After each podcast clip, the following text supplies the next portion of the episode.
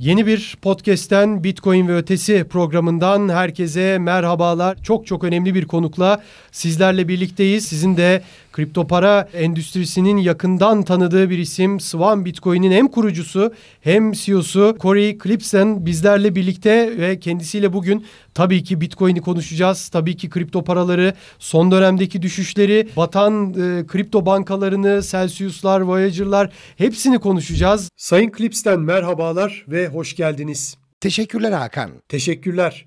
Evet aslında siz zaten yılın belli bir bölümünü Türkiye'de geçiriyorsunuz değil mi? Evet, her yaz belli bir dönem için Türkiye'ye geliyoruz. Genelde 3-4 haftalık geliyoruz ama bu sene 6 hafta oldu. İstanbul'da mı oluyorsunuz? İstanbul, Bodrum, Fethiye gibi yerlerde oluyoruz ama ailemiz burada yaşıyor ve Bodrum'da da bir evimiz var. Evet, o zaman tekrardan hoş geldiniz diyelim. Podcast talebimizi de kabul ettiğiniz için teşekkür ederiz. O zaman başlayalım ve Swan Bitcoin ile başlayalım. Swan Bitcoin'in kurucusu ve CEO'susunuz. Aslında podcast'ten önce de konuştuk. Artık Türkiye'de de operasyonlarınıza başlıyorsunuz. Neler söylemek istersiniz? Türk Bitcoin ve kripto para yatırımcıları Swan Bitcoin'den ne beklemeli? Çünkü biliyorsunuz Türkiye'de insanların altcoin sevgisi çok fazla. Altcoin trade'leri çok seviliyor. İnsanlara Bitcoin alın dediğinizde ben Bitcoin alsam zengin olamam ki. Bitcoin 1000 dolar artsa benim 20 bin dolarım hiçbir şey olmayacak diyorlar. Sizin bu konudaki onlara vermek istediğiniz mesaj nedir? İlk olarak Swan'dan ve onu neden kurduğumuzdan başlayalım. Dünyada birçok kişi Bitcoin'i bir birikim teknolojisi olarak görmeye başladı.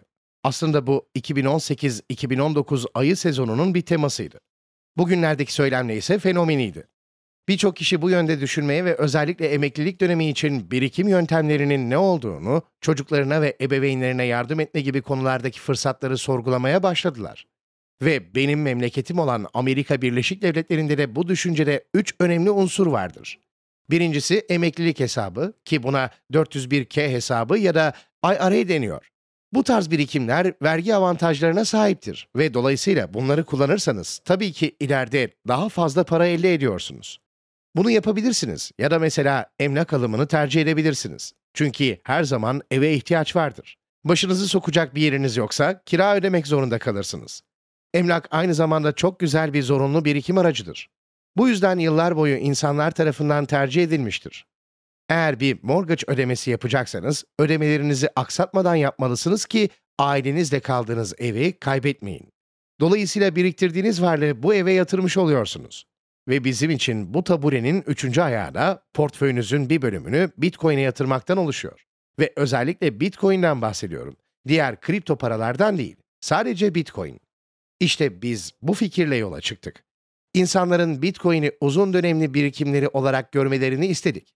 Tüm dünyaya da bunu yaymak istiyoruz. İşte MoonPay ile başlattığımız bu entegrasyon Amerika Birleşik Devletleri dışında da yüzden fazla ülkede ödeme kabul edebilmemize olanak sağlıyor. Dolayısıyla Swan ismini değişik birçok ülkeye yayacağız. Bunlardan biri de önümüzdeki bir ya da iki ay içinde Türkiye olacak. Açıkçası burada Güney Afrika'da ya da Avrupa Birliği'nde çok gösterişli açılışlar da planlamıyoruz. Birçok kişi Swan adını bilmiş olacak.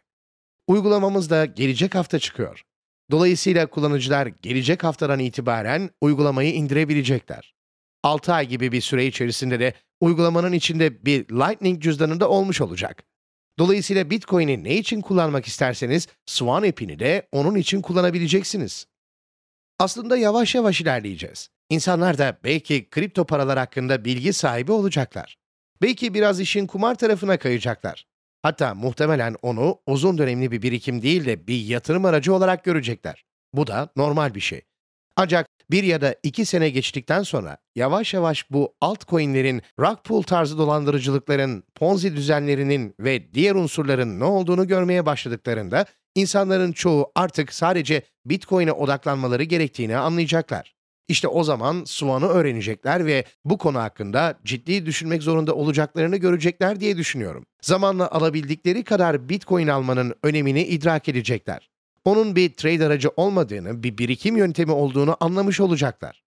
İşte bunu sağlama konusunda iyi bir yöntem olduğumuzu düşünüyorum. Siz bunun bir birikim aracı olduğunu söylüyorsunuz ama eminim ki yayını izleyenler de şu anda şu soruyu soruyorlar. Çünkü biliyorsunuz Celsius iflas etti. Voyager. Hikayeyi siz de biliyorsunuz. Soru şu, Swan'ın bu platformlardan farkı ne? Ben de bitcoinlerimi Swan'a yatıracağım ve belki sonra Swan iflas edecek. Ve benim bitcoinlerim de artık nereye giderse gidecek. Bu konuda ne söylemek istersiniz? Fark nedir?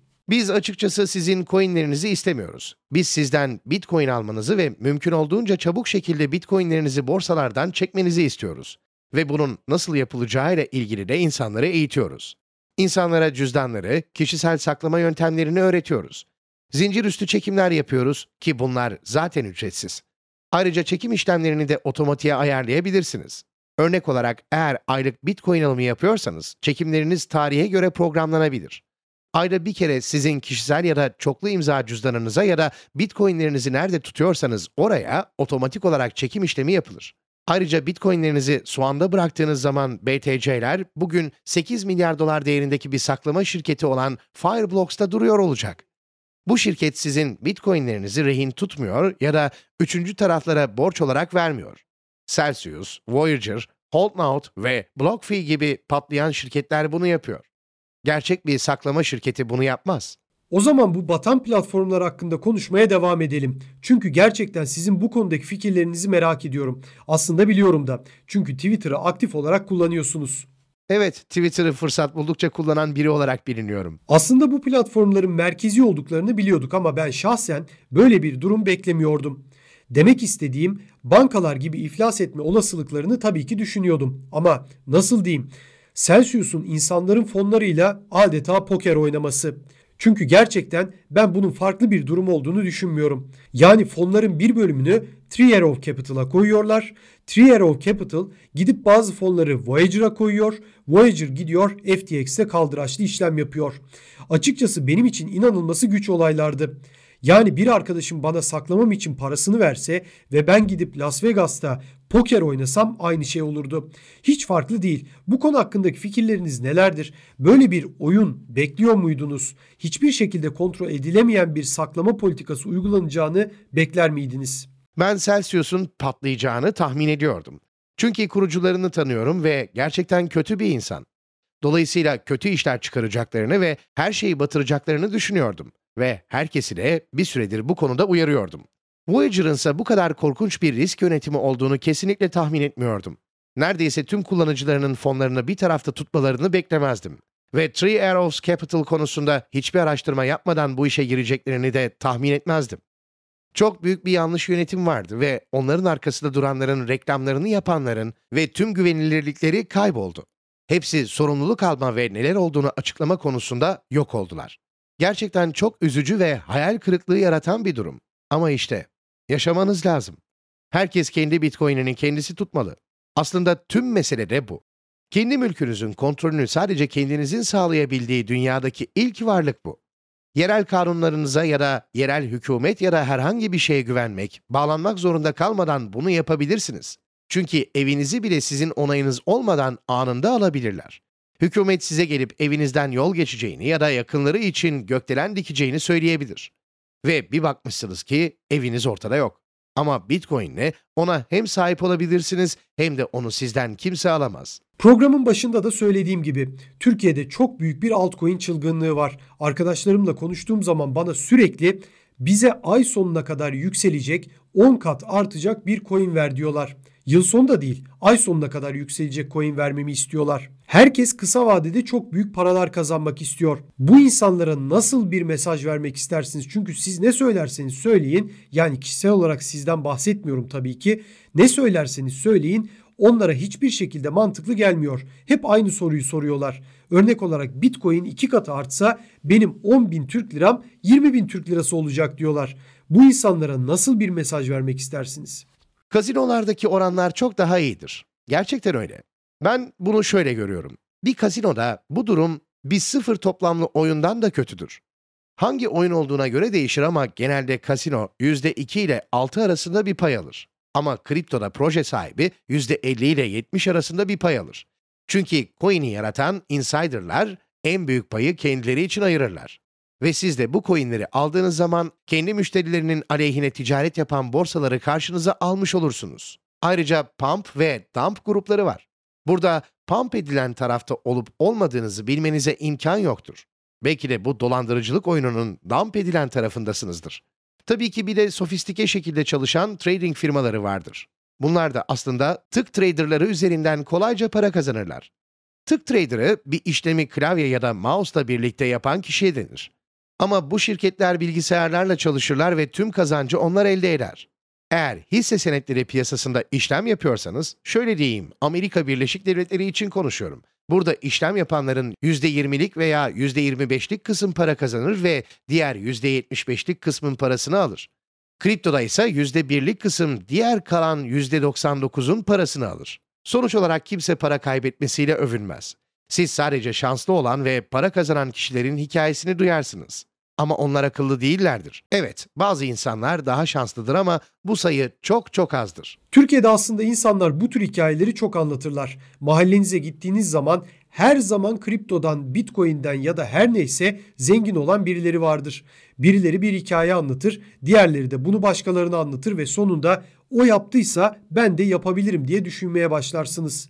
Ve sizin de dediğiniz gibi %75'lik bir kısım parasını kaybeder. %75'ten de aslında çok çok daha fazladır. %98 ila %99'luk kısmı kaybedilir. Ben Amerika Birleşik Devletleri'ni de aslında size sormak istiyorum. Aynı durum orada da var mı?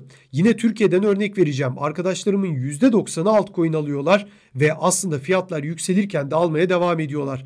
Düşerken kimse almıyor. En azından burada doğru yapabilirler diye düşünüyorum ama onu bile yapmıyorlar. ABD'de bu durum böyle mi? Belki buradaki piyasa Amerika Birleşik Devletleri'ne göre 2-3 yıl geriden geliyor olabilir. Amerika Birleşik Devletleri'nde 2017-18 yıllarında piyasa bu şekildeydi. 4-5 yılda olabilir. ICO dönemiydi. Dürüstçe söyleyeyim, insanların çoğu Bitcoin dışında işler yapıyor. Yat satın alma teknolojisi denebilir buna. Bunun için çalışıyorlar. İnsanlara sattıkları üzerinden elde ettikleri kötü kazançlarla kendilerine yatlar alıyorlar. Size yine Bitcoin soracağım çünkü %100 şekilde bir Bitcoin'cisiniz. Yine altcoin'ler konusunda soracağım ama spesifik olarak tabii ki bir tane altcoin sormayacağım. Siz tüm altcoin'lerin dolandırıcılık olduğunu ya da poker oyununa benzer oyunlar mı olduğunu söylüyorsunuz? Aslında bir isim takmakta gerekmiyor. Ekonomik açıdan da düşünebilirsiniz. Zamanla hepsi Bitcoin paritesinde zaten sıfıra inecek. Yani belki gelecek ay ya da gelecek yıl Bitcoin karşısında bazıları yükselebilir ama uzun vadede küçük çıkış ve inişlerle en sonunda sıfıra gidecekler.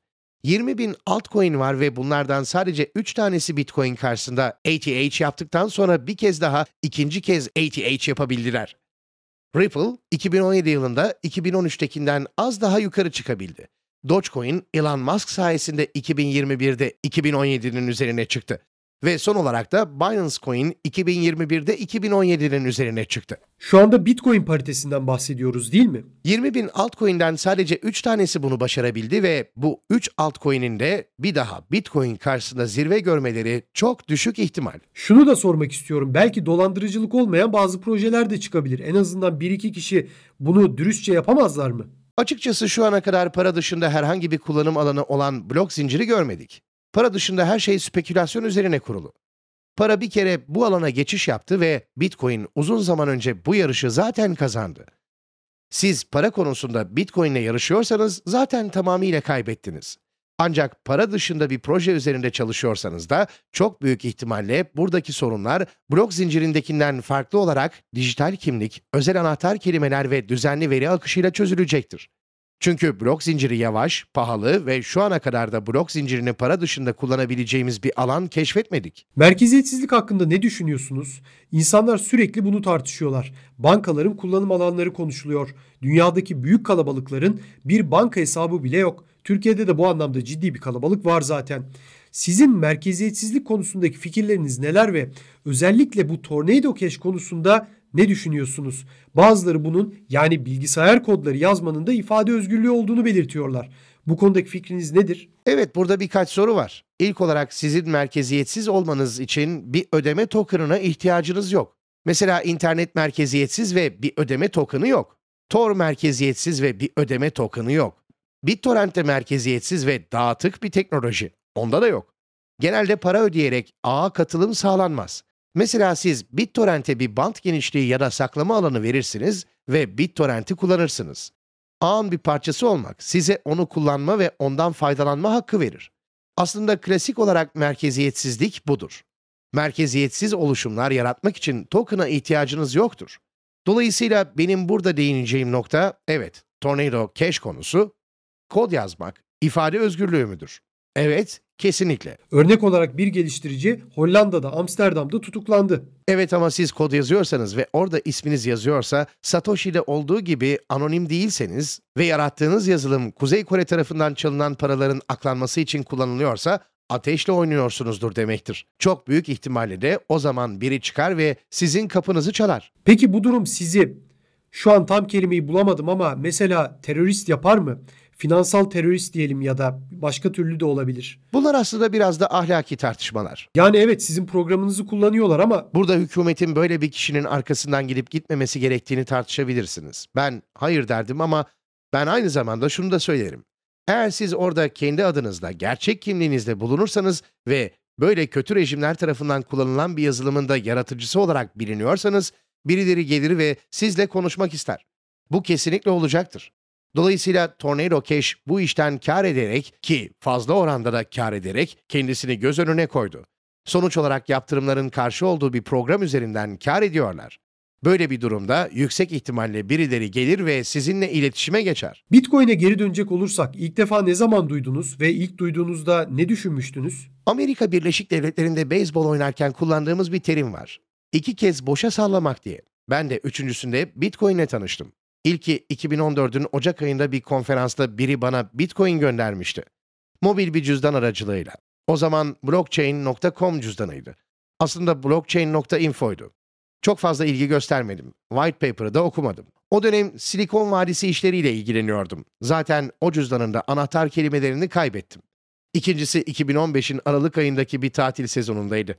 Bir arkadaşım benden birkaç şirketin melek yatırımlarıyla ilgili yapacağı sunumda yardım istemişti.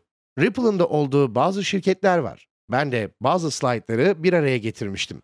Ve o işleri yaparken de Bitcoin hakkında az da olsa bir şeyler okumuştum. Tost makinesiyle madencilik gibi aptalca şeyler işte. Ripple da zaten yalan söylüyordu. Ben de çok fazla şey öğrenmeden o işi bıraktım. Böylece bu şansı da kaçırmış oldum. Ve tüm kripto paralarla Bitcoin'in fiyatının ciddi şekilde arttığı 2017'nin başına kadar da bir daha hiç ilgimi çekmedi. Hem sosyal hem profesyonel ağlarımdaki konuşmalar gerçekten ilgimi çekti. Beni heyecanlandırdı ve en sonunda öğrendim. NFT'ler hakkında ne düşünüyorsunuz? Bazıları maymun, kedi ya da köpek çizmenin sanat olmadığını söylüyor. İnsanlar bu NFT'leri milyonlarca dolara satıyorlar. Mesela benim de bazı futbol kartlarım var. Çünkü ben bir futbol hayranıyım. Ama ben o kartları zengin olma hayaliyle de almadım. Futbolu seviyorum ve bu yüzden aldım ama bazıları da maymun, kedi, köpek gibi NFT'lere de ciddi paralar veriyorlar. Ben 37 yaşındayım ve bana bu işler mantıksız geliyor açıkçası. Ama genç insanlar da bunu tartışırken bana sen bunu anlamıyorsun, sen bir boomersın diyorlar. Bu konuda fikirleriniz nelerdir? Aslında boomerlar gittikçe gençleşmeye başladılar. Çünkü bu tür dolandırıcılıkları sevmeyen herkes boomer olarak görülmeye başlandı. Aslında işin sanat tarafını eleştirebilirim ama bunu yapmayacağım. Zaten asıl olay bununla alakalı da değil. İş önünde sonunda bu tür şeylerin pazarlanmasında anlatılanların %99'unun yalan olmasına geliyor. Siz gerçekten maymuna sahip olmuyorsunuz ama onlar o sanata sahipler. Sizin tek sahip olduğunuz şey o dijital imza. O ürünle yapmak istediklerinizi de tam anlamıyla yapamıyorsunuz. Sizin ürün üzerindeki haklarınızı istedikleri zaman değiştirebilirler. İş önünde sonunda buna geliyor. Buradaki en iyi senaryo sizin bir kulübe üye olmanız olarak açıklanabilir. Çok pahalı bir üyelikten bahsediyoruz. İnsanların övünecekleri bir üyelik. Bilmiyorum. Sonuçta 3000 dolarlık da sandaletiniz olsa bir sandaletten öteye geçmiyor. 3000 dolarlık olanına ihtiyacınız yoktur. Bence durum bu. İnsanların sosyal medyada arkadaşlarına hava atabilecekleri ve övünebilecekleri bir şey. Tabii ki merkeziyetsiz değil ve merkezi olan bir üçüncü tarafa ihtiyaç duyuyor. Mesela Yuga Labs gibi bir medya şirketi. Çünkü onlar da ürünün reklamını yapmaya devam etmek zorundalar. Çünkü insanlar bunun fiyatının yukarı gideceği umuduyla alıyorlar ve fiyatı yukarı götürecek olan da Yuga Labs şirketi. Zaten tokenları da yoktu. Daha sonra çıkardılar. Evet, token yarattılar. Evet daha sonra çıkardılar ve bu konuda aslında net açıklama da yaptılar. Daha fazla kar elde etmek için çıkardıklarını da söylediler açıkçası. Evet, komik bir durum. Aslında NFT'lerle ilgili fikrim de bu. Blok zincirine az da olsa sanat katabilirsiniz. O ürünün koda entegre olabildiği kadar siz de o ürüne sahip olabilirsiniz. o blok zinciri üzerinde sahip olabilirsiniz ama o blok zinciri Bitcoin blok zinciri değilse uzun vadeli yaşamayacaktır. Burada aslında Bitcoin'in ana blok zincirine bağlı olan ve daha fazla bilgiyle kod tutabilen katmanlarda belki ileride bir şeyler görebiliriz. Ama dijital alandan somut alana kadar köprüde her zaman lisans, avukatlar, güvenilmek zorunda olunan üçüncü taraflar gerekecektir. Dolayısıyla bugünkü NFT piyasasında hiçbir türlü merkeziyetsizlik bulunmuyor. Örnek olarak birçok insan Metaverse'ü de eleştiriyor. Elon Musk ve Jack Dorsey'nin bu anlamdaki açıklamalarını biliyoruz. Şirketin adını şimdi unuttum ama büyük bir şirket. Evet, Andresen Horowitz. Onlarla Twitter e, üzerinden bazı tartışmalar yaşadılar. Birbirlerini engellediler.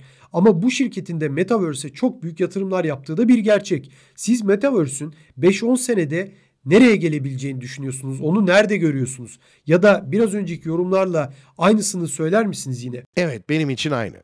Metaverse bence internetin ta kendisi. Çevrim içi olarak geçirdiğiniz hayat.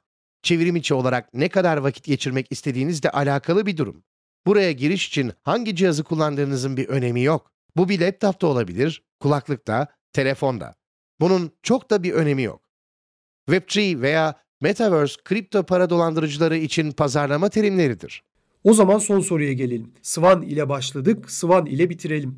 Biliyorsunuz Türkiye'de çok büyük bir enflasyon var. Lübnan örneği ortada. İflas ettiler. Ben hayatımda ilk kez bir ülkenin iflas ettiğini de duydum.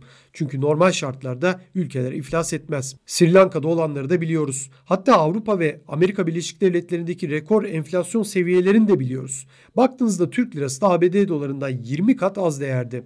Dolayısıyla Türk insanı için bazı şeyler çok zor. Biz halk olarak çok çalışıyoruz ve az kazanıyoruz. Dolayısıyla bizler için Bitcoin ile yatırım, pardon birikim yapmak çok da kolay değil. Mesela ben Swan ile aylık 25 dolarlık birikim yapabilir miyim? Kesinlikle. Sanıyorum en az yatırma ücreti 10 dolar. Bir ay için mi? Evet ne kadar olursa olsun ayda 10 dolar, haftada 10 dolar ya da günde 10 dolar. Minimum alım 10 dolar. Dolayısıyla Swan'da Bitcoin birikim yapmak aslında çok da zor değil. Biliyorsunuz Türkiye'de asgari ücret yaklaşık 500 dolar. Pardon yaklaşık 300 dolar. Evet 300 dolar. Geçen sene 1 dolar 10 TL'ydi. Şimdi 20 oldu o yüzden kafalar bazen karışabiliyor. Evet Sayın Clips'ten çok teşekkürler. Ee, Türkiye'deki kripto ve Bitcoin yatırımcıları için son sözlerinizi de alalım. O zaman bir düşünelim. Bitcoin her şeye karşı. Podcast öncesinde de konuştuk ama Beşiktaş tişörtünüzün hikayesini de size sormak isteriz tabii ki. Şu anda neredeyse tüm tişörtlerim Beşiktaş'la ilgili. Eşim burada doğdu ve Beşiktaş taraftarı olarak büyüdü. Geçen hafta maça gittik ve harikaydı. Benim için müthiş bir tecrübe oldu. Dolayısıyla birçok tişört, sweatshirt ve şortum var. Çok teşekkürler. Ben teşekkür ederim. Benim için de büyük mutluluktu ve şimdi mantı yiyeceğiz. Evet podcast'te dokunmadık bile.